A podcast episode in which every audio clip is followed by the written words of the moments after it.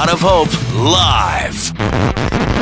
I don't appreciate drug addicts in my town. Pouring recovery and hope directly into your ears, one episode at a time. With your recovering radio outlaws, Mickey the Kid. Trying to think, but nothing happened. And the sober gangster. We don't use the word insane. We prefer the term mentally hilarious. It's Shot of Hope live. Ah, me. I'm saying. It is Shot of Hope Live. I'm your host, Mickey the Kid, my co-host. So thank God he is back with me tonight. The sober gangster. What's going what's good, brother? How are you? It, it was a lonely week last week. I, I was not a fan of being on the road. Being I was in Las Vegas and stuck in a conference and man, I missed it. It was a great episode last week. I'm so glad to be back. Well, and and you're it's just trust me, man. We it, I'm glad to have you back, and of course tonight we have uh, a woman of the female persuasion here to share her amazing story with us. Um, it's you're going to be our first female guest. Episode four Rachel has an amazing Facebook page um, that is uh, got thirty nine thousand strong. Um, it is Addict with Purpose. Um, and Rachel is going to share her amazing story, journey, and message of hope with us. Rachel, how the hell are you and where are you joining us from tonight? I am so good and excited to be here. Thank you. I am coming to you live from Nashville, Tennessee. Well, kind of Nashville. I live in the suburb, but I'm in the burbs. well, we are but, absolutely glad to have you here tonight. And uh, I can't wait to hear this because I mean, I, I here's the great. Here, let me tell you a little bit about her since you don't know much yet, uh, Mr. Gangster. Um, so I was just perusing the internet through the old Facebook, you know, deal, and uh, and I was researching like recovery rooms or something like that, and Addict with Purpose came up, and then I started. Now every day I see her in my feed with these amazing, you know, morning. Good morning, everybody! It's sunshine, and you know, and look at the unicorn. It just ran past my car as I'm on my way into work, and I mean, she's just got this amazing personality that you are drawn to immediately. And um, man, I'm just uh, uh glad to have her here tonight. I'm doing a little live Insta of our live with Rachel because I want everybody to hop on right now. So absolutely, I just, went, I just went live on my Insta and I just did a little shot because I'm excited for people to hear Rachel's story. Absolutely. So get us started, Rachel. When did it all begin with you? Like, um, when did when did you know? You know, did you could you tell when you were a kid that you had addict tendencies, or how did how did your journey begin, or how did your story begin? Well, I was like a total. Can I curse? Yeah, fuck. Yes, absolutely. Because I was like a little shithead. Okay, my poor dad. I grew up in a in a in a family where gratefully today a lot of people are in recovery, but I grew up in a super dysfunctional home. Um, and I went to rehab for the very first time at 15 years old. Wow. And I, yeah, I spent my whole entire high school in and out of rehab. Um, at that point, I didn't have a problem. My parents just sucked because they didn't want me to go out and party. And why shouldn't I, at 16 years old, be hanging out with people who were in Job Corps and out here tonight with strangers and getting drunk and high all night long? Like, why would that not be okay? Um, so my my journey into addiction and alcoholism started at a young age. I started using at 14. Um, and I continued to use until I'm 43. Yeah. So I, I continued to use until I think I was 37. So for a really long time, and I had bits and sprouts of getting into recovery. And the more I get into my story, I'll kind of share about that. But I've been an addict my whole life and a little shithead. now I'm a positive shithead. I can relate to that. That was my story. I'm right there with you. I was a shithead from 14 till I got sober and spent most of my teen years in that in and out of treatment facilities or in a cage, one or the other. Yeah. So yeah. what was the what was it what was the behavior though? The you know, I mean, obviously then getting drunk with people. And I mean, we 16 years old, I I can kind of write that same story. Um, you know, was was there you know, was it were the cops called? I mean, were you were you taken to juvie? I mean, did you have to go through that really hard, rigorous, you know, teenage that rot, you know, riotous, rebellious teenage syndrome, you know, that we all go through as addicts, or was it a little Yeah. bit more high bottom? Yeah, yeah. I mean, the cops were involved. I, my story's kind of, it's that typical story of a kid who moved around a lot. I grew up in New York. We moved to Utah when I was 13, and we were different. Right, so we came in in the ni- end of the '80s, early '90s as these total Queens, New York kids, and my accent was ridiculous, like Fran Drescher off of that TV show. I'm like, "Where's my water, my quarter, my father over there?" Um, and so everybody, like, we were different. We came with like these bright neon clothes, and we went to Utah. so What a big everything about us was all wrong. And so I just wanted to fit in and I wanted to have friends. And everywhere I went, everybody laughed at me. If we went to church, they're like, we want Rachel to talk. And they all laughed. Now, as an adult, I know they just thought I talked really cool. But as a kid in this new neighborhood where everybody's just laughing at you, um, nobody likes that. Um, I mean, they were awful. And, and all teenage kids are awful. And so I went and I find I found they're awful, right? Like little jerks were pulling my hair on the Little bus sons and of telling me fuck you. awful. I was just crying all the time. Yeah. And so I found a group of misfits who were also from other areas. Like I remember one of my best friends was from here in Tennessee. He was from Memphis. Another one was from the Bronx. And my story and journey started hanging out with these people as they were learning what gangbanging was and how to be a gangster. And I mean, these kids I hung out with were literally picking what set they wanted to be with, and and that's what I molded to. So, Wow. yeah, it was crazy. I can't picture that in Utah for some reason because I just think all the Mormons and you Right. know, like you know, it, like I can't picture that, but I, I guess it ha- exists. Well, and those Utah Mormons didn't want to know me. And so I had to find somebody who would accept me. And I have a twin. Um, and so we found the other misfits and people who didn't have friends. And it wasn't a large group of people. I mean, Utah was such a culture shock to me, also. I mean, I came from the melting pot of the country to one Indian, one Chinese, and maybe a half black kid in my school, you know? And so finding the the kids that that related to me as I got into junior high and we were into high school, it was bad. I mean, there was we were stealing cars and calling them in stolen or like doing stupid shit and the cops would come over and be like that car you reported stolen is in your garage and i was like oh so you guys are going to check the house because somebody robbed a burger king and so we were hiding the car and like Oh. stupid dumbass shit but i never What- go ahead What what made you guys move to Utah from New York? What was the transition? my dad, my sister, my oldest sister, I have two older sisters, and she was hanging out with the neighborhood junkie. And my dad wanted to protect her and was like, We're running away from our problems. And so my dad had come to Utah to get sober. Um, many many years ago, and Wow. that's where he met my mom, and moved back to New York. And so he was like, "Well, let's go to Utah. That's where I was got sober and did Yeah. really well." Fix Let's go back everybody. there. Utah, it's where we get, you know, Virginia's for lovers, but uh, you know, for fucking Utah's for addicts. Utah's all about addicts. They have this little saying out there, and they're like, "Come on vacation, leave on Leave on probation." probation. Totally that what sounds like happens. Florida. Yeah, That- that's and so Utah was not healthy for me. Um, I was a teenage runaway. I was hanging out with like I look at the people I was hanging out with back then, and I'm like, I am so lucky I wasn't trafficked. I am so lucky that I wasn't that alive. And there was really things like, you know, a big part of my story is I was wanted to go to this party, and my dad said no, you can't go get drunk, and he knew there was going to be guys there, and he was really.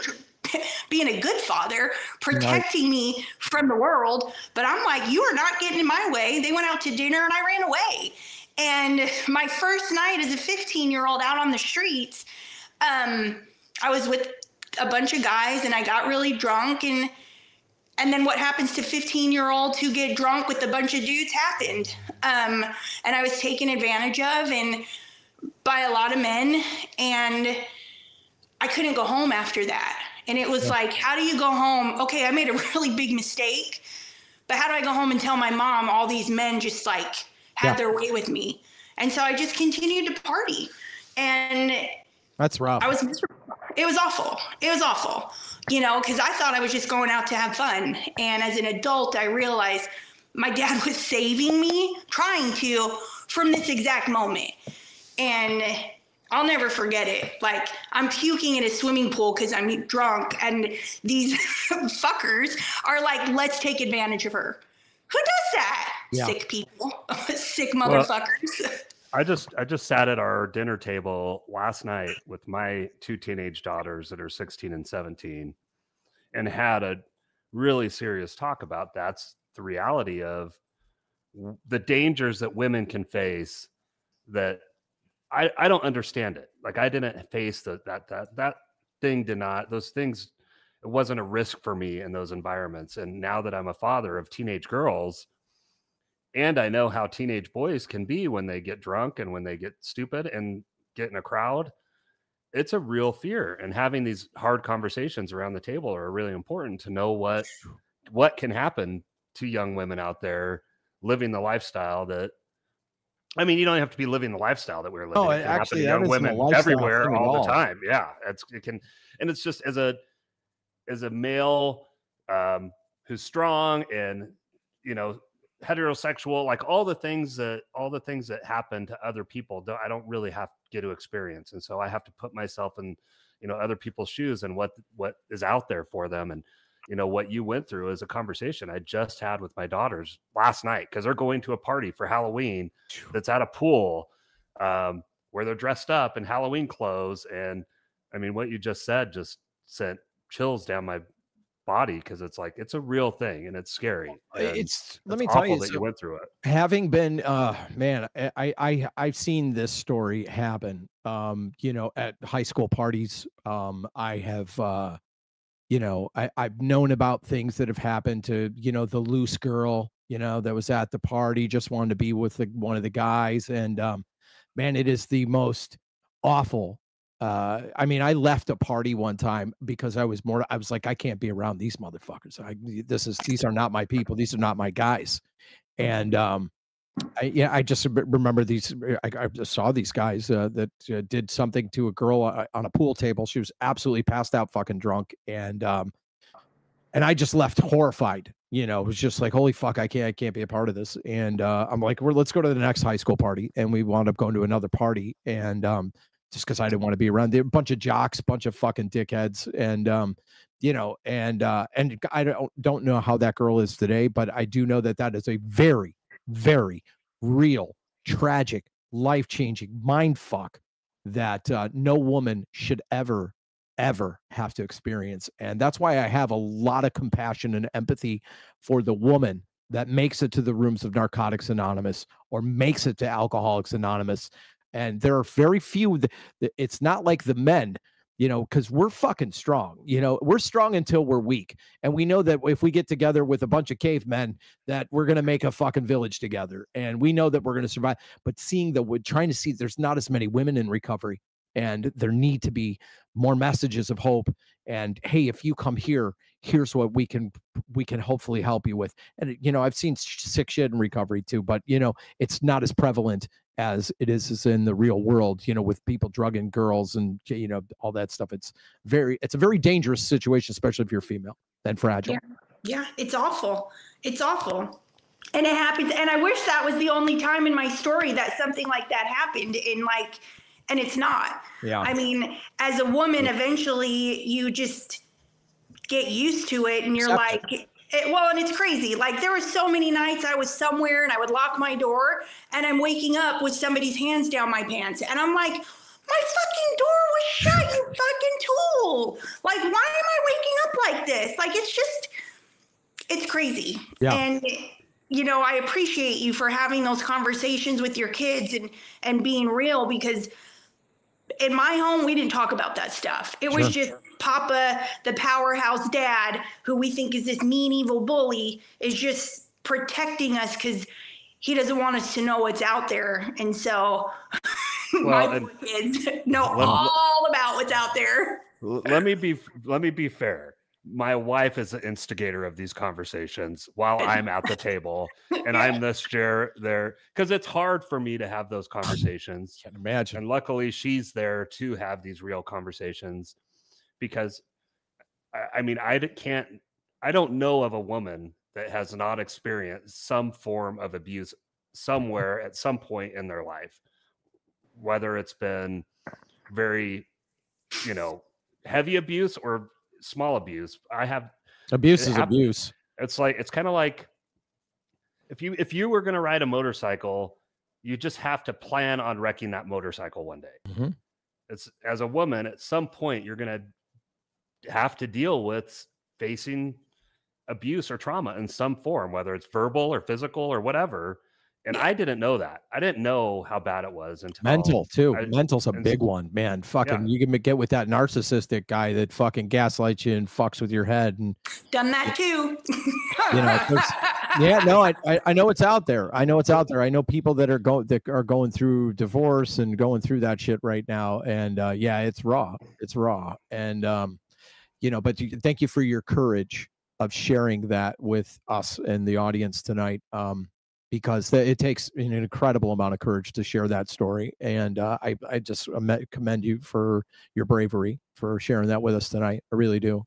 Thank you. Yeah, it's awful, you know, but but we have these conversations so that hopefully other, you know, and that's not going to saying those things happen is not going to stop a teenager or an adult from going to a party tonight, but maybe they'll be happy wrong word. Maybe they'll feel safe to bring it to somebody else. Sure. You know, and that's why we re- recover out loud, right? Yeah. Well and it's a lot like what you just said recovering out loud i might not say something tonight that gets somebody sober but at least i put a bug you might put a bug in their in their ear that's Yeah. all i can hope for with my girls like at least if they see the warning signs coming they at least have heard it and they can escape before it gets too bad or they can be like oh god we just talked about this at the dinner table this is literally happening before my eye. I need to get out of here. I need to grab my sister and I need to go. See Yeah, Like, something. all I can something. hope is, yeah, all I can hope is we're something that gets said, whether it's where we're all sitting here carrying a message of recovery, somebody hears something that one day they'll be like, I remember what Rachel said on that podcast. Holy shit, I need to, I need help. Yeah, it's real. Real as rain. Uh, that shit. That, that shit happens every day, and it's uh, it's dreadful. It's a, Yeah. it's, uh, you know. Uh, so on the darker side, so that you've you now that you've taken us to the darkest side of this addiction shit. I mean, like you know, I've, I'm I'm just I'm dumbfounded. Um, you know, take us into how you how you found recovery. You know, I mean, obviously the rehab at 15 you know take me take me down the to the you know so you we already know what happened so what it what it was like to get to where you where you're going now So I had off numerous rock bottoms, right? Like I wish I could say I was one of those people who my first rock bottom was was it, but I didn't even really get that it was a rock bottom. You know, like I was homeless in New York City, backpack kid, living out, like figuring things out, and it was everybody else's fault, right? It's always everybody else's fault. You know, I'm homeless be- not because I'm using drugs. I'm homeless because you kicked me out. the reason why doesn't matter. Um, my first experience of getting sober, I got really lucky, and in 2007, I birthed my first child, and I was married to. I just was married. I was married to somebody, There you go. and we weren't planning. We were married probably about a year and a half. We weren't planning on having kids. I was heavy into my addiction. Um, and I ended up getting pregnant. And by God's grace, I thank you, Jesus, again. Just, I knew when I got pregnant that I needed to clean up. And I got sober really for the very first time on my own for my kid. And I quit cold turkey. I was on a bunch of meth. I was on a bunch of coke. I mean, a bunch of alcohol, like New York City club girl gone. I'm going to withdraw. I think this is, I think this is morning sickness, but it, but I'm not really sure. And I had two kids back to back. My kids are 18 months old, um, 18 months apart, literally to the day. And I literally breastfed them until like the very last moment of being able to, because I knew once I wasn't pregnant and once I wasn't feeding them, then I had to like be sober on my own. And that didn't work because a lot of people they say this, you know, if you don't work a program, you're eventually going to go back. Well, that mm. just continued to run true through my life over and over again. So I got sober for probably like three, four years. I had a little cigarette here and there during like the the young ages of my kids, and I drink a glass of wine or, but not often. But as soon as the breastfeeding was done, alcohol is my. I love drugs, right? I love them, but I'm the alcoholic of the worst kind because you give me a tiny little bit of alcohol. And I go on to this crazy meth bender or coke bender until I'm incarcerated every time. Every it's time. the it's the it's it's what I tell everybody. You know, I mean, we we could say I I know I'm a drug addict. I I all I do is the only reason I start with alcohol is because it lowers the inhibitions, and then once once I'm the inhibitions are down, fuck it, let's let's let's make some bad decisions like right yeah. now. Let's go. and I make really great bad decisions because all I'm thinking is I'm too drunk to drive. Better go get some coke. Better go get some meth so I could drive. And well, where's the bad neighborhood? Where's the bad neighborhood in this city? Because uh, yeah. that's where I need to go. You know, I'm gonna t- drive down there at three in the morning and see who's standing on the corner. Yeah, totally normal. I mean, play times in my life, like this is just funny in New York, like cops literally, I'm up in Washington Heights, I'm up in areas I have no business being. And the cops would tell me, they're like, if I see you out here one more time, I'm like, I got arrested one night for being in the wrong neighborhood and I didn't sure. understand it. Now I do as a 40 year old. When the cop was like, I'm taking you in because I'm saving your life, I was like, if this motherfucker, I, I need to get high, bro. Right. Um, and he probably was saving my life. And i probably you know my life was more than likely saved. But um so i went back into this crazy bender got started using again probably like 2010 but but what i did was instead of going back to the drugs i'm i'm an add kid. I've always been an add kid. So i got this really great idea that because i couldn't get rid of like the taste of the meth or the coke from the back of my nose. I could always smell it. I could taste it. I was fantasizing about it all the time. And I'm like, I have kids. I can't do that, but I can get some Adderall. And I went and got Adderall. And for like the first two months, I took it. Well, I knew how to manipulate to get it to where I was prescribed it three times a day. And, you know, like the highest dose three times a day. So I was lit. And then I would have this idea let's take two at a time, and then three at a time, and now four at a time. And now in two weeks, my whole entire script's gone, and I need to be high. So let's go back to being on meth. And and my cycle just all the time, over and over, kept happening. Wow. They say in recovery and in the rooms, right? You have to change your people, places, and things. So I moved to New York um, sorry, I moved out of New York back to Utah in hopes of running from my problems. And this will make you guys laugh just because it's just so fucking true.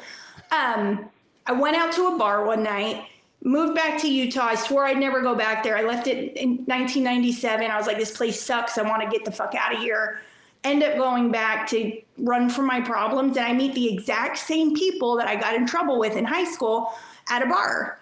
And from that moment on, that was it. It was the end of my marriage. I was back on Coke. I was back, you know, selling pills and I was doing everything. Now I'm in the strip club. The strip clubs are more important than hanging out with my kids. And the whole entire ugly cycle just continued to keep on happening until this beautiful, awful moment, um, July 20, July 30, 31st, I think, of 2017, I went to go visit my kids. I completely abandoned them. You know, it's like the one thing I can always say is, you know, something's really awful and, and powerful and bad is when you leave your children over it because there is not one person, a father or a mother, who intentionally will desert their children on purpose. Yep. And that's what drugs do.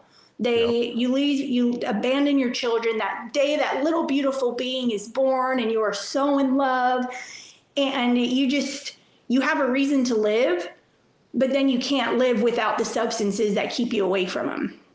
So I had come to my mom's house. I'd been it, awful, just lots of awful, terrible stories. I'm kind of like at that part where I want to get sober and I'm thinking I'm going to go to my mom's and visit my children. Hadn't seen them in months and maybe I'm going to get sober, maybe I won't. That was the intention. Truth be told, if I didn't get arrested that day, I don't know if I would have got sober like I wanted to. I, I, I don't know. And I remember my mom's super LDS. So like she's always been don't not if the if you go to jail don't call me. I went to jail all the time. She never answered. She never visited. She she stood her ground. She's like i don't do jail. You know those kind of people they're not my people. And if you do that you're not my kid. And she held her own boundary because that was hard for her. Um I went to her house. I passed out. She has a picture, and I share it, you know, on my recovery birthday every year.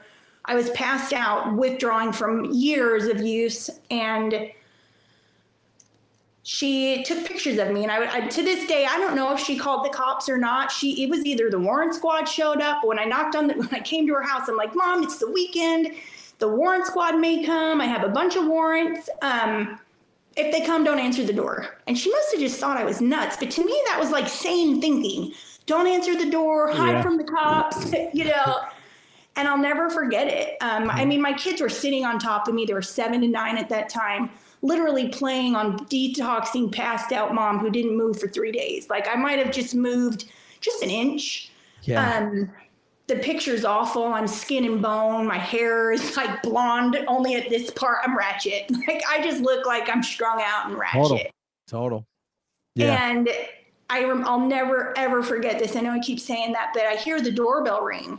And it's like day three of me like fully sleeping. And I hear my little girl Carly just go, Mommy, yeah, my mommy's here. And I'm like, what the fuck is happening? Right? And I'm like, Mommy's here. Who, who's there? And Uncle I open my eyes and it's and it's the popo. Yeah. And I'm just like, what do I do? Now I know I have a bunch of like paraphernalia on me. Now, of course, there was nothing on there because, like, why would you throw out your tutors that you've already rinsed out? Why would you throw out your foils that you've already licked off? you know what I mean? You got to Yeah. save them. You got to save everything because there might just be something at some point. So the cops are there, and I'm like, I got to freaking figure out how to get rid of this evidence because they're to find it when they bring me into jail. And I Oh, try yeah, to like another charge. yeah and i try to smoothly throw it away and he catches me and and it wasn't uh, more charges added to the list of just the warrants coming to pick me up. There we up go. and like i'm like you're charging me for paraphernalia on something that there's not even drugs in i already drank it like um and i think for whatever reason it was the cops were really cool they didn't put me in handcuffs in front of my kids that was the best part but Pretty cool. I was under this impression and understanding because I was sick that as long as my kids didn't see me sick, they didn't know what was happening. So if I'm not using drugs in front of them and not coming home for five fucking months, they don't know the harm that's happening. I mean, this is just sick thinking, right? I'm thinking I'm doing them a favor. Meanwhile, I'm just traumatizing them and, and destroying their lives regardless. Um, And so the cops arrested me that day. I'm driving out. This part's funny. I'm, I have a total different thought process of what I'm telling the cop. And I'm like, bro, I'll do whatever you need me to do. I just got out of jail. I just did like three months. Please don't take me back. Whatever you want me to do, I'll do it. And the cop looks back and he's like, ma'am, we don't do those kind of things. We don't take those kind of, we don't take those kind of offers. And I'm like, what are you talking about? I just want to go to rehab, bro. I'm like, he's thinking I'm like trying to offer Yeah. sexual favors. For sure. And I'm all for like, send me to rehab. I'll go. I wanted to get sober. Yeah. And I just remember his face and me just, I mean, I hung out with strippers and that was my life and escorts and whatever. And I mean, I didn't go that route, but I did other things to make money and no judgment. Like I love my sex worker friends and I support, you know, whatever. But when he said that, I was like, honey, that ain't my whole phone. It's my hustler phone, you know? and I just thought that was crazy that he even thought that that's what I meant. But of course he did. You Yeah, know? of course, you're a drug addict. So what's he gonna think? Yeah, oh yeah, now she's trying to proposition me not to take her to jail. Okay, well, you know that might work in L.A., but it ain't working in here. Right. And This is like, Utah. This Yeah, is Utah. this I is. Utah. It, it was like he's like this blonde, like young rookie, and I'm just Yeah. laughing, like, no, bro, just rehab. Yeah, They didn't offer me rehab. I had to do. They were trying to give me six months for a tail light ticket. I mean, it wasn't even a good charge. The the charges Oh, I had in Utah jeez. County, which were probably going to send me to prison, they, knocked were like, we don't want to for a taillight transport ticket. tail light ticket, dude. Tail Oh, light they're ticket. coming to the house for a taillight warrant. Tail light ticket. What They just- they- is this? I'm They telling just you. wanted they just wanted to get you off the street. Let's That's be fucking clear. Mayberry, right? Yeah, because I was such a menace. You were you were a menace, and they wanted A you off the menace. street. for my taillight ticket. No and so, but that was God working in his mysterious way. Sure it 'cause was. for They were he- first of all, they were trying to tell me the judge was out of town for was like on vacation. I couldn't even get a court date for like three months, and I'm like, this is bullshit. And nobody was going to pay eighteen hundred dollars, you know, for that. Couldn't even get bailed out for fifty dollars. Now eighteen hundred. This is trash. But but it ended up working in my favor. This was the very first time, you know, my mom knew at this moment that something was different because I was like she just knew getting arrested in front of the kids and bringing them in was she always knew my heart for my kids was real hmm. and she started answering the phone she gave me 10 bucks on my phone every week which was more than i'd had in a long time um, $10 so i could get my coffee and honey buns while i was in there Remember that and I gangster to- shit, that gangster food right there. i'm telling you Get the like bangs. Let's go. it was and it was awesome like she let me talk to my kids and for the first time i ever i had hope that i was actually like i tried to get out of jail and get sober but again if you don't go to work a program or if you don't go to do something nothing changes if nothing changes you can't keep hanging can't go to a trap house and hang out with everybody shooting dope and expect yourself not to shoot dope in three days because i always did something um and that was the beginning of my beautiful journey. Um, I came home. My mom and dad let mo. At that point, it was just my mom, and she let me back into the house. And everybody told her she was stupid. This is wrong. Rachel is not going to get better. She's been homeless for too long. She's been in the dark for too long. There's no hope. And and I thank her every day, almost every week, still to this day, because I'm like, had you not let me home, I wouldn't have been able. I wasn't going to go to an AA clubhouse and and raise my hand and say I need help. Like I wasn't. Maybe I would have, but I probably would have already been in federal prison and just sitting in circles in in the prison because Sure. that's where I was headed. Like I had some charges that again, by the grace of God, I don't know why why all of a sudden they stopped pursuing me, but they did. Um, and life has been really wonderful since then. But a lot of tragedy in between. You know what? I like, man, we, you know, we're all like patch quilts. You know, um, uh, our life, each one has a patch for it. You know, every little little uh, moment in time um, that has made us into these beautiful mosaics of human beings who we are because we come in to recover broken, just shattered. And uh, I watch people every day, you know, as as sober gangster does, as you do, come in and they pick up the pieces little by little and they start put, gluing them back together and they make this um, they turn out to be these most beautiful inspired humans that just want to carry the same message that you're carrying in the room and they you know the ones that have the desperation that you know i know uh, that's who i was when i got there man. I, you know one felony it only took one felony arrest for me and i was like man that fucking mugshot is ugly. I, I can't look that ugly ever again you know? And i'm just like we can't be doing this. And then sitting in a bullpen you know trying to wait to, to calling every attorney in town to every bail bondsman. I'm, you know they got all the numbers that, like in in fort myers jail they have like a six tv screens and then they go alphabetically a through z and you're just trying to find one bail bondsman that's going to pick up at seven in the morning and fucking come get you and then of course they come at, you know eight o'clock they post your bond but you're they're not letting you out till noon two Yeah. o'clock you know you're still No. sitting there eating a mystery meat sandwich waiting for fucking everybody to you know the, in your stupid orange jumpsuit you know and just Yeah. like like I couldn't wait to get out of there, man. I got out of there and I was like, fuck, you know, and then I still went back home. I was still using. Um, and it took, you know, it took my wife, who's an absolute angel of mercy, coming into my four empty four bedroom house and going, You look like fucking shit, you're gonna die. And um, and I said, uh, yeah, she's like, just please go to treatment. And I'm like, who's gonna? Who's gonna take care of this house? this empty fucking house. Who's gonna take care of this place? And she, she's like, I'll have your friends just pack up all this shit and fucking move it into storage. And I'm like, give me my, t- give me two credit cards then. And and she gave me two credit cards. And I went to my drug dealer. I bought a bunch of dope and I drove straight to Cleveland, Ohio, to this place called Primary Purpose. And um, that's where my journey. I that desperation. I, I remember waking up the second day in treatment, just crying my fucking eyes out, like I was Yeah. like I had died. you know, like I'd already went to my funeral. I'm never going to see my kid grow up, kid, our kids grow up. I lost, I destroyed the one woman that, you know, was my ride or die for all those years. And she had met me in sobriety. So she had never seen the monster I became when I relapsed after seven years. And she's like, who the fuck is this guy? You know, and then, you know, and here I am today. Th- thank God I'm, I'm blessed and I have this wonderful opportunity to, uh, you know, have treatment and, and do all this stuff. And uh, man, it's it, it's amazing. And my buddy Joel Anthony is trying to call, so he must be watching the show. So I have to link up the phone to uh, you know from the sober sessions. He, was wants- on uh, last week, right? Uh, he was on. Uh, yeah, he was the Yeah, sober last sessions. And Joel Anthony, he was really great. And uh, he's calling because normally the show is live. I just didn't hook up my cell phone to the thing, so I should probably connect my phone so we can take a phone call because that would be kind of cool too. Right.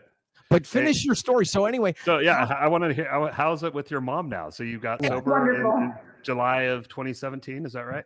Yep, July 30th, 2017 is the last. I'm pretty sure that was the last day when I cleaned out my tutor the day before. So I count I count 30th as my day.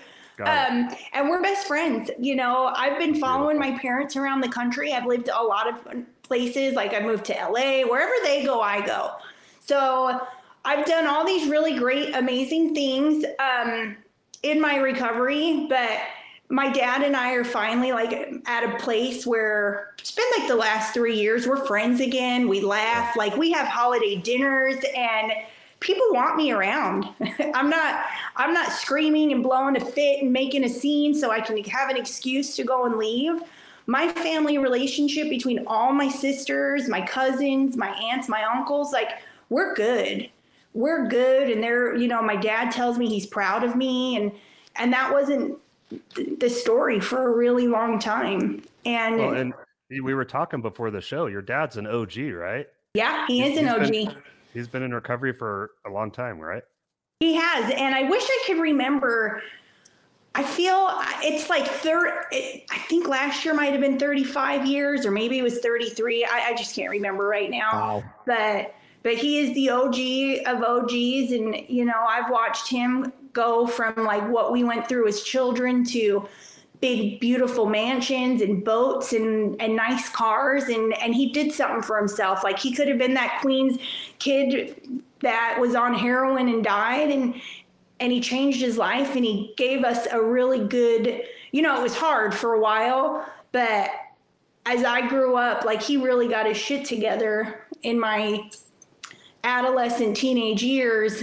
And he's done so many amazing things and they they continue to let me back into their house and they continue to, to love me and it's and that's the beautiful part because i was not nice like anybody else when i was using i thought i was but i wasn't Yeah, they don't have to hide the you know the the purses and wallets. You know, that's Right. always nice when you can go for uh for uh, what you call it, for th- Thanksgiving and Christmas and all that stuff. Hold on a second. I think I got Joel here. Joel, are you there? Hold on one second. You there? Hold on. Let me let me connect you. Hold on a second. I think we got him. What is he up to? What is? Can, are, can you hear us, Joel? Yeah, can you hear me? Yeah, I can hear you now. Go ahead and talk a little louder. All right, man. I You- got my earpiece in, so I don't know if you can hear me or not. Yeah, you're live. You're live with us, buddy. Go ahead and say talk to Rachel. Say hi to Rachel. Awesome. What's going on, Rachel? How you doing? hi joel Hell, Joel, Joel, I'm sorry I missed you last week. Uh, dude, it's all good. It's all good, dude. I missed you. You know, I wanted to chat with all you guys. So, but no, thank you, Rachel, so much for sharing your story. You know, I follow you on Facebook and everything, and you know everything you do for pretty much all of us. You know, we're we're all in this together. We're all trying to help everyone. So I definitely shout out to you and your story, and and just kind of giving hope to the hopeless, like I always say. Amen. You know, it, it means a lot. You know, it means a lot. thank you You're a stud, Joel. yeah you are a stud and i love sober sessions Yeah, the sober sessions definitely follow him on Facebook as well, man. He's got a he's got like seven K on his followers too. So he's he's rocking a nice little entourage himself. I'm like low key jealous because you have the cute heart logo, and I'm like all for hearts, and I'm like, how did he think of that? That would have been so good for me. she loves yeah, your logo. Yeah, the logo. Yeah, you know the purple heart. It was just something I came up with, you know, because addiction really does. It hits home. It hits the heart, you know that, and that's what it's all about. And then when you get sober, you know, it's all about having heart. You know, you have mm. to have heart to survive this game. You know, yeah. 100% Joe, man. Well, dude, thank you so much for calling. Dude, I love you to death? You know that, though. We chop it up. Man, I know how it is. I love you guys, too. I love everything you guys do. You know, I, I love that we're all in this together and that we're continuing to just spread hope, you know? Amen. Love, uplift others, motivate, inspire, baby. That's what we do. Amen, man. Hopefully, Arlen Wise, he gave us a suggestion. Arlen Wise, you got to check this guy out. I posted his song on my Facebook page yesterday, the Shot of Hope page. Uh, it's called Dear Lord Check out that song. Um, I'm going to try and get him on as a guest coming up in November. Um, but, uh, you know, hey, I'm going to get back to Rachel here, dude. Sober Sessions on Facebook. Love you, Joel. And, uh, man, I will, we'll be talking soon. See you, Joel. Absolutely. Thank you guys for having me. I love you guys. Continue doing what you do. Thanks, broski, man. Love you too. This is so cool. We just took a Keep doing it. All right. Take care, buddy. We just took a caller on the show. What the hell is going on? This is so cool. Yeah. Yeah, Yeah, yeah.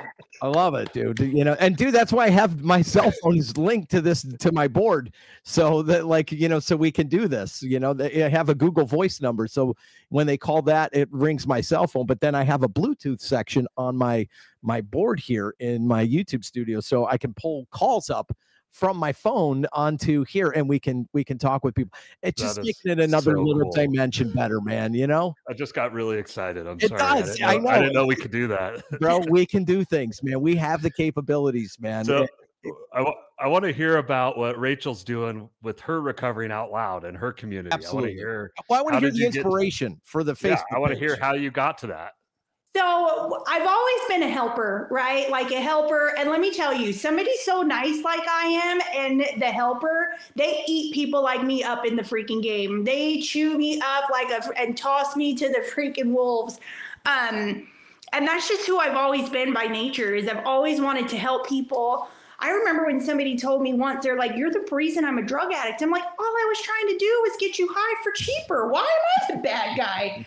Like, how dare you say that?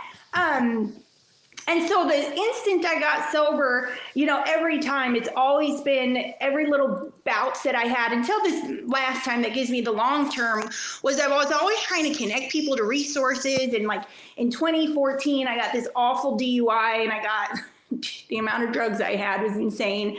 Um, and and I tried to get sober at that part. I was like starting to help my friends find rehabs and like let's get you on on Obamacare or healthcare marketplace and let's get you into a treatment program. And I started. Um, I don't know if you guys are familiar with YPR, Young People in Recovery, but that was my first like round of like getting involved with advocacy work, and I really liked it um, relapsed for like nine months, came back, got sober, and I started my first chapter. Like I started a YPR chapter, and that was life changing for me.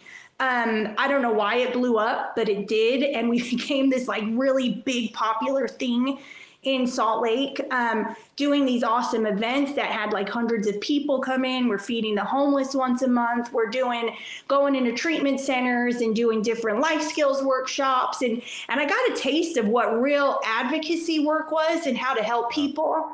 Um, then something happened, and like haters came haters, and I ended up stepping down from that position.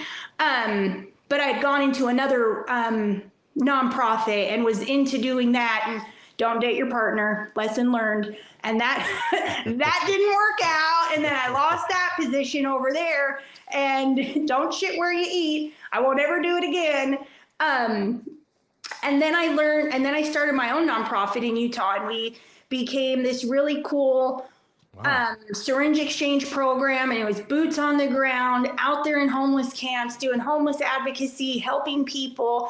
I mean, there was a point where I was getting 50 to 70 people into treatment, some some like a week, and whether it was detox, sober living, getting them on like bridge program, which would get him onto MAT, getting him into treatments, like whatever it was, it was like all I was doing was using my story. And like I became that big resource in this group to start that I had created, which was Mosaic. It was called BAM, Beyond Addiction Mosaic, because of that whole mosaic term. Um, and we did these really great things and and I loved it. And when I moved last year, I was 5 years into my recovery. I was feeling complacent. I had to get a job because nonprofit, I didn't want my nonprofit to be something that was to make money. So it was all volunteer, like really, truly giving back, not making money. So I had to work a full time job too. In fact, I was working three jobs. Um, and I had lost one of the jobs I had, which became my identity, which was transitional housing for the homeless. And there was a budget cut and a bunch of drama. And it was like, if I ever had enough money saved up, I was going to leave at this certain amount and I got it. So it was like, okay, we're leaving. I moved back to New York last year and I started Addicts with Perfect. Addicts blah, blah, was going to be my transition of letting the nonprofit I created go, which has been really hard because I didn't realize like I really depended on my there was some ego behind that being the person everybody knew and popular to coming to somewhere where nobody knows you. I thought I was going to love it. really thought I was going to love being in a quiet place, but but I do miss some of those things. But I created the Addicts with Purpose page um because I wanted to journey. It was like a whole God thing. It was like 5 years I'm complacent. What am I going to do? I need a new spiritual awakening. I am going to go. Itch. They yeah. talk about it. it yeah. That's a, it's actually a real fucking thing, man. Yeah. That, and I knew. Year. I knew I was in trouble. And so, hmm. only in trouble because at that point it was like everything was a memory. Every corner I went to was a corner I got I used at or where some kind of trauma happened or this bad memory. And I thought after 5 years I would have replaced all those bad memories, but I wasn't. And so, and I never really liked Utah anyway. So we moved back to New York. I created the page to just follow my journey and what this spiritual awakening was and what leaving somewhere that became your home for seven years or eight years and going on an act of faith that God was going to put me where I needed to be and 100. give me the job. and then I ended up in Tennessee. So, I mean, and that's how the page started. It was like, here's who I am. And I'm going with nothing, almost bringing almost none of my stuff. And, and I did move with my parents, but we went back to New York and I was get the kids were ready for school and we were going to get everything done and then they came to Tennessee and bought a house one weekend and I'm like Let's check Tennessee. Tennessee out. yeah, I'll go. And I landed a job right away. Like it was such a freak. I mean, we were literally traveling in an RV with two one year old Rottweilers, two teenagers, me, my mom, and my dad. And we lived like that for, for, for, like five months. And we never fought. That's how good my recovery is. Not one of us ever had a fight. And and we lived together well. But now I'm just here and I'm just posting who I am and trying to be vulnerable. And the page is, Love you know, it's just my passion is to help people. And my purpose has been to use my story and be vulnerable and be what I think I could have used maybe years ago to not have suffered for this long. Um, well, you know, there's no coincidence in God's world. You know, it's uh, it's you know, we all think it's a freak accident, and you know, wow, how how how unique that this happened. Everything lines up, but you know, it's um, you know, it's that step three, that turning the will of my life over to the care of God, as I understand, trust in the process, and you know, uh, about what's supposed to happen. If I'm supposed to be here, I'm supposed to be here. You know, and it's um, it's the, the greatest risks are the ones that we never take. You know, because you'll never know what the reward's going to be, and sometimes the the risk is well worth the reward. Eh, Ninety nine point nine percent of the time, anytime I've ever taken a risk, it's always been well worth the the reward at the end. Yeah, yeah. Well, and you talked about you know your five year journey and the the tracking the spiritual awakening of what you're going through and you know from my experience and i bet you your dad with long-term recovery will say the same it's taken multiple spiritual experiences throughout my recovery i've had multiple bottoms throughout my recovery in recover while in recovery like those mm-hmm. bottoms that you get in recovery those bottoms that you know your purpose goes away your ego gets hit your relationship ends the money goes away the money comes the painful loss of lives of friends like all the things that happen to us once we get sober you know i've ex- had multiple spiritual experiences and i've had multiple bottoms while in recovery because that that hole comes back, that hole of that void in my life, that disconnect from my higher power, whatever it is. And, you know, having that long term recovery journey requires multiple spiritual experiences, multiple psychic changes, whatever you call them. For me, I know I've had to continue to grow throughout my recovery journey. And at five years, at eight years, at 12 years, you know, whatever, you know, even at 27 years, I'm still going through a journey where I'm still having an experience and I'm still trying to find, you know, my my purpose in recovery because it changes as I've gone along. So, you know, the fact that you're speaking to that and then documenting it is really cool. Hmm, Yeah. Yeah. Yeah, well, I didn't know where it was going to go. Like, it's just, you never know where your pages are going to go. And it seems to be working. I'm helping people, you know, like, I'm just being me, you know, and I love it because I'm like, I can be quirky me, I can be honest me, I can be angry me, I can be silly me. And and it works. And like I love how you said you go through these waves because I've gone through traumatic job loss. I've gone through heartbreak of a lifetime. I've gone through the death of my best friend. I've gone through moving literally two different countries to two different places and completely starting over. And I'm still sober. I've gotten through them. Have they been hard? Yes, they've been super hard. But I just keep going back to the basics. Like my brain says, mm, you had to do whatever it took to get sober. Now you Mhm. got to do whatever it takes to remain sober. Keep it. And when, but and I just keep doing the same thing, you know, in a good way, and and reaching out and talking to other addicts and being honest and being vulnerable, and you know, like at my job where we've got a bunch of peer supports, but their their recovery looks different than mine. Like I work in abstinence-based program because it has been proven my track record and my jail record show Yeah. that I can't drink. Yeah. And a lot of them do drink. And so I've had to like I've tried to go hang out with them and I'm like, y'all, this just isn't for me. I love alcohol too much and work is way too stressful for me to be sitting and hanging out with you guys. Cause I wish I could just have one beer. And Man, it's hard for me to see. on.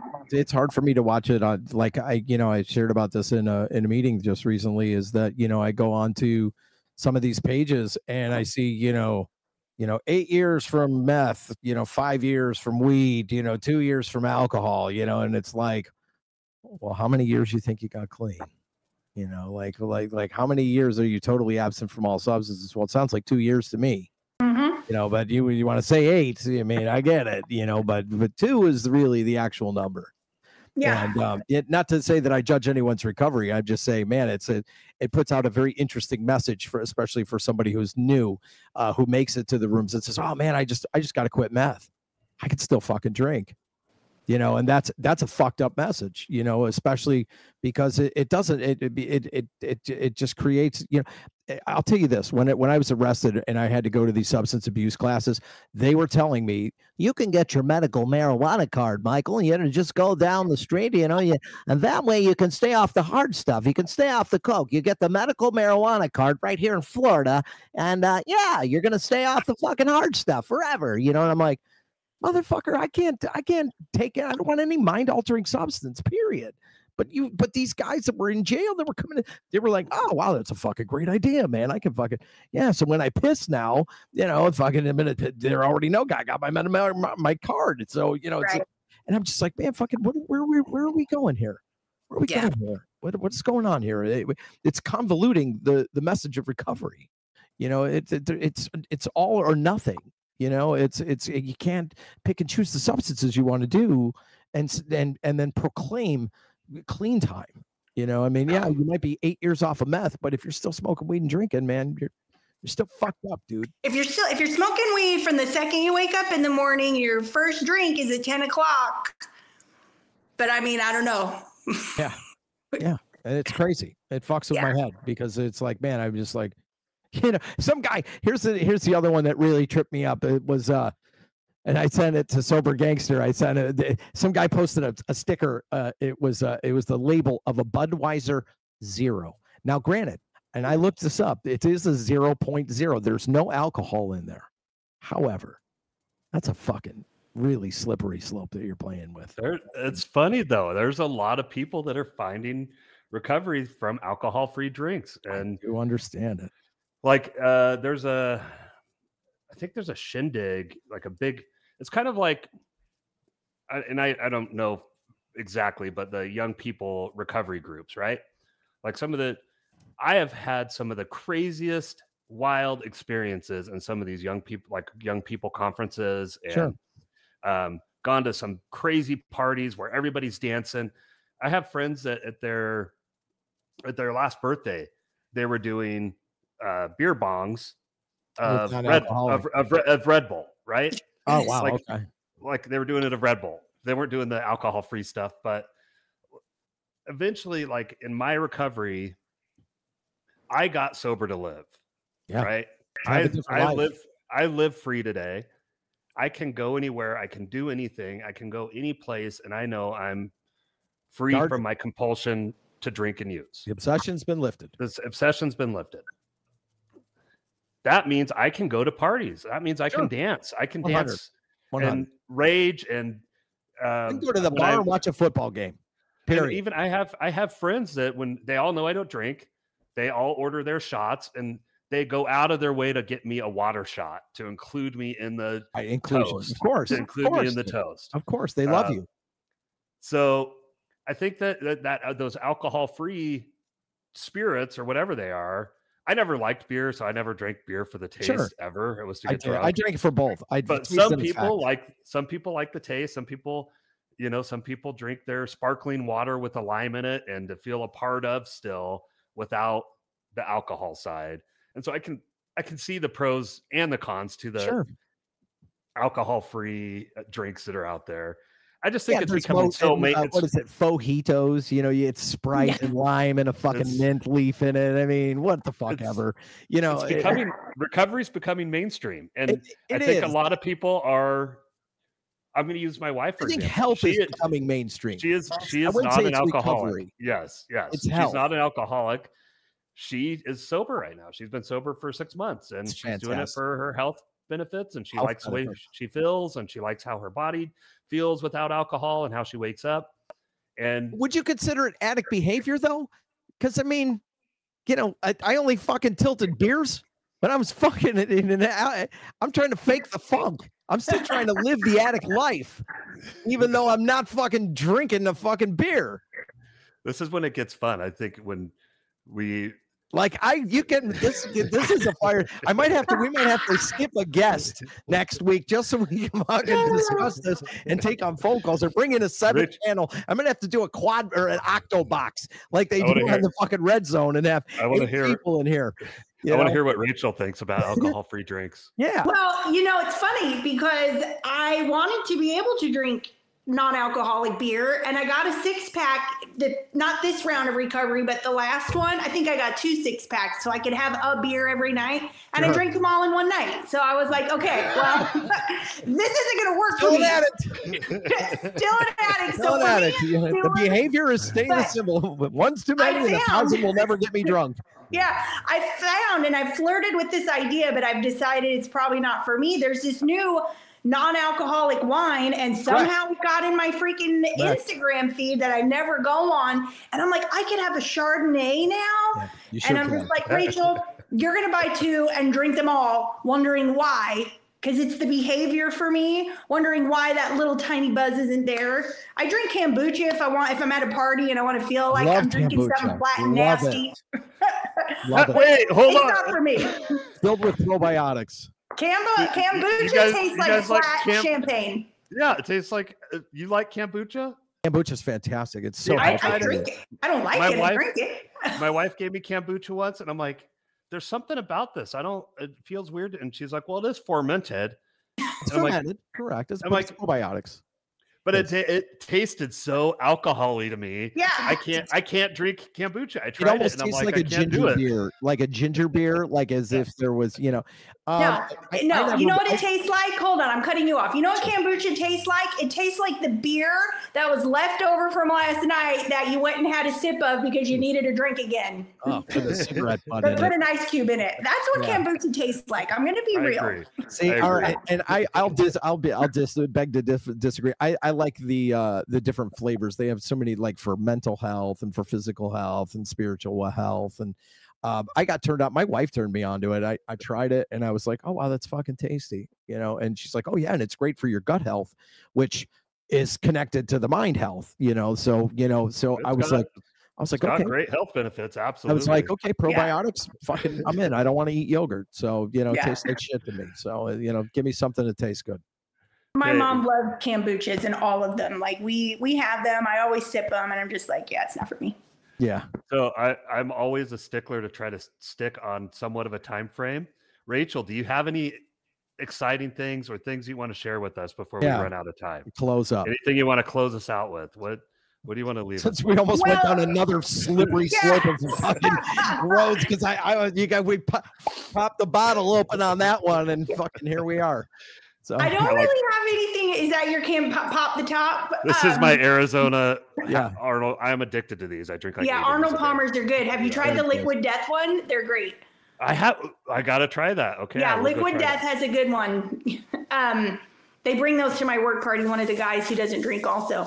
Um, I don't have anything exciting going on. Like I just am living and loving my life as a single mom and raising my two kids. awesome. But I did think of a quote that I love, and I don't know why when we when you were going off on your rant, um, Love it. and it was, and I'd love to end with this, but you know, people always say that they would die for their children, but why not say that you'll live for yours? And and that's what I'm doing in recovery is I'm living for myself and for my children, and I couldn't be more grateful. Like I live the life I prayed homeless on the streets for, and my life is wonderful.